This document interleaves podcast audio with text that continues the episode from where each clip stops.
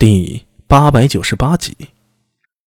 后面的话被叶枫一吹，安文生没有听清，但他明白这一点，蝶韵的确有可能这么做，因为大唐的混乱符合蝶韵的利益。谁说此人与李治有协议，就不会暗算李治了？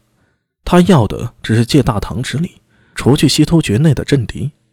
他要的是一个混乱的大唐，可以给自己充足的时间去整合势力，重新成为草原霸主，成为可汗。一个迅速强盛的大唐，一个大权在握的李治，绝不是蝶韵所愿意看到的。苏大伟的猜测虽然大胆，但并非无可能。这几年他在长安经手的案子，除去人的，相当一部分和半妖有关。在这背后啊，似乎总潜藏着一只看不见的黑手。如果说蝶韵便是藏在后方，暗中谋划布局之人，一切便能说得通了。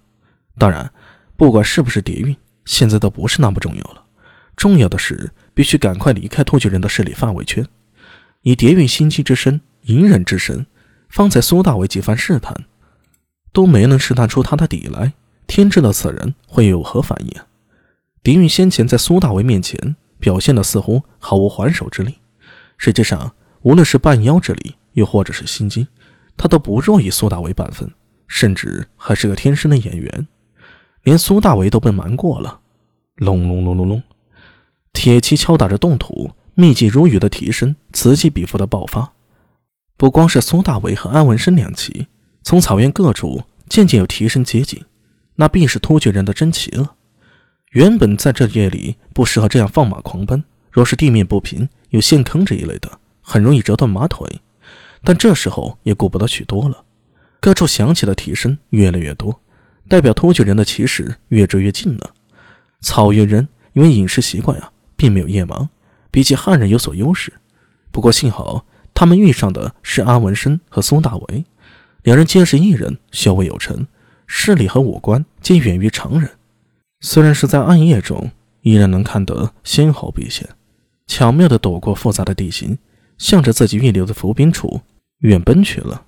咻咻咻，空气中。传来凌厉的笑声，那是突厥人的古剑。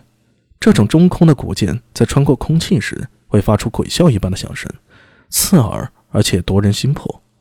安文生反手一刀，向射向他后心的一剑挑开。苏大为降魔杵化作臂盾，当的一声，将一枚射向马身的飞剑挡飞了。追兵越来越多了。呜！身后远处，属于木坤部的营盘里，突兀的响起号角声。苏大为与安文生心中同时一震，突厥大营中的兵马动了，敌运终究还是选择与大唐为敌吗？这一夜很长，但再长的夜也终将过去。黎明的光线狠狠地将天幕撕开，万道光剑从东方洒下，将位于西边方向的木坤部照得一片金黄。隆隆的战鼓声打破了清晨的平静，肃杀之气正在草原间弥漫。暗示着一场大战呢即将到来。处于战争双方的主角苏大为与蝶韵分别在自己中军处做着最后的准备。双方的视线跨过数十里的距离，仿佛能看到对手。阿米，唐军阵营中，安文生有些不安了。他看了看身周，尽是胡人的面孔，再看看其余战马上面沉如水的苏大为，向他道：“真的要打吗？”这一战我们不打，突厥人也会打过来。你昨天不是说与蝶韵达成了合作吗？